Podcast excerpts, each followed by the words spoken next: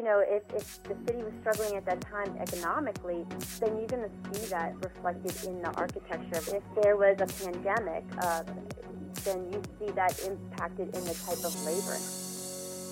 Welcome back to Women at Work, a podcast for and about the women of the remodeling and construction industries, brought to you by Pro Remodeler and Pro Builder magazines.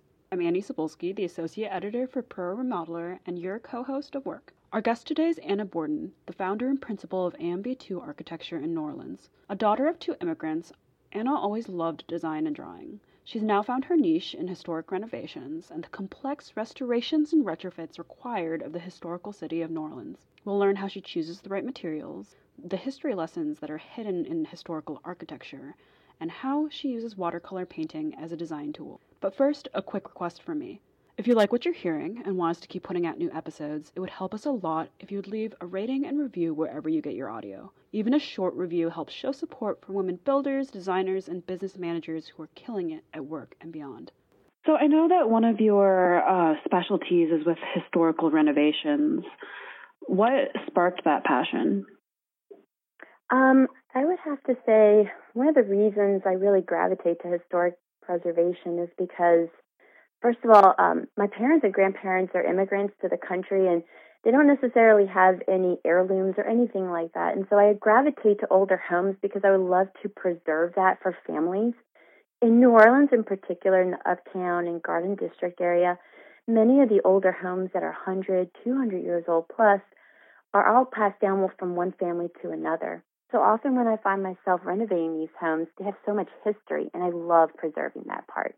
Do you have any tips for somebody who has to remodel a historically significant home? Like, how do you find material that will look the same but still like meet current codes?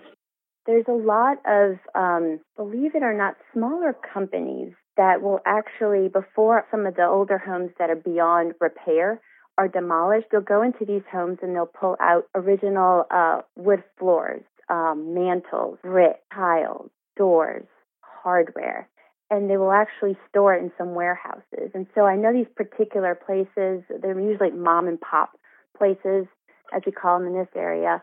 But anyway, I'd go and, and take a look at these warehouses and be able to pull some of these antique pieces and bring them into homes as, as we start to renovate some other properties. So, what is your approach to a project like that? How do you even begin? I always like to try to keep with the language of the existing home what are the, the components that make up a design language of a house? What are the the main things that you have to keep the same? So I look at materials. I think it's really important to look at materials, to look at the construction technique, to also look at elements like, for example, doors, windows, stained glass windows, pitches of roof, um, gable, venting. Um, we do a lot of wrought iron too, whether it's like railing or columns or fences. And so I look at all those components and um, just really study them to make sure that they're all coherent and that they were all meant to be there. Describe New Orleans' um, design style. What what makes it so special? New Orleans is just so unique because we have so much history. And as an architect too, I'm not only looking at the building for what it is itself, but I'm also reflecting on the history of New Orleans what materials were available when that building was done? Uh, what were the existing, uh, what were the ongoing um, economic impact on the city?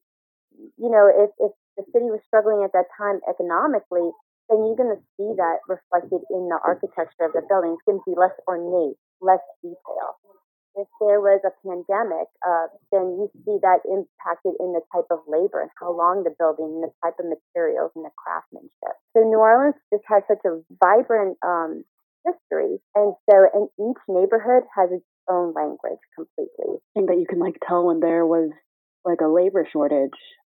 Um, are there any specific areas that you can describe in New Orleans where you can like kind of tell that? Well, I guess one thing would be like the shotgun homes when they were built um, like the single shotgun homes, usually when you're driving around our city, you can see that usually three to four, upwards of five shotgun homes kind of have the same detailing because they were all done by the same contractor. So I saw that you do watercolors for rendering, which I think is kind of a, a fun touch and a great example of turning what could have been like a, just a hobby into a business aspect. Uh, can you talk a little bit more about that and your style and why you believe that watercolors as a medium is an effective tool for representing a project? Yeah, so I love to paint. It's really actually one of my outlets. Um, and when I've done commissions, I really feel a responsibility in order to, to convey the emotions of the structure and the buildings in itself. And so I've used watercolors as not only to help myself when I've gotten into some lulls in the profession and my career, but also as an outlet in order to um, evoke emotions in clients. Like, for example, I'll get quite a few commissions of homes that have succumbed to Katrina, and those to me are really special because those homes are no longer there. But when I've turned over paintings that I've done, I've had numerous clients just burst out in tears. And to me, that means that I've been able to convey their home the way they remember it.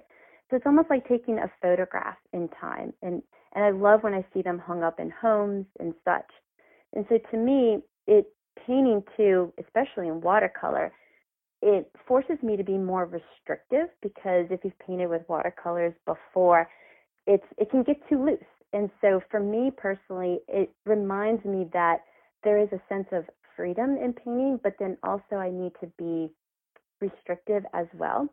And so, one of my favorite things to do is to paint not only New Orleans homes, but ongoing developments that might be in schematic design. And it gives me an opportunity to to express what the design intent is. And it's a really good way to have a visual too in order to convey that same design to the community. And so watercolors for me is is really important too because it's almost like learning another language. It's like if you don't keep up with it, you lose it. And so I strive to pull out the, the, the cold press paper, watercolor paper, and my paintbrushes and my paints every few weeks so I can continue to keep up with it because if not, then I feel like you might you might lose it, like if you don't practice another language. And so for me it's become a really great outlet to to convey not only my designs but previous designs and historic homes. Thanks to Anna for joining me on the podcast and to all of you for listening. A link to more information about AMB2 architecture can be found in the show notes. Women at Work is now available on iTunes, Google Play, Stitcher, and anywhere else where you get your audio.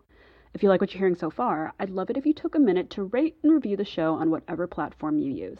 Our next episode will feature another female professional who's making some serious moves in her industry.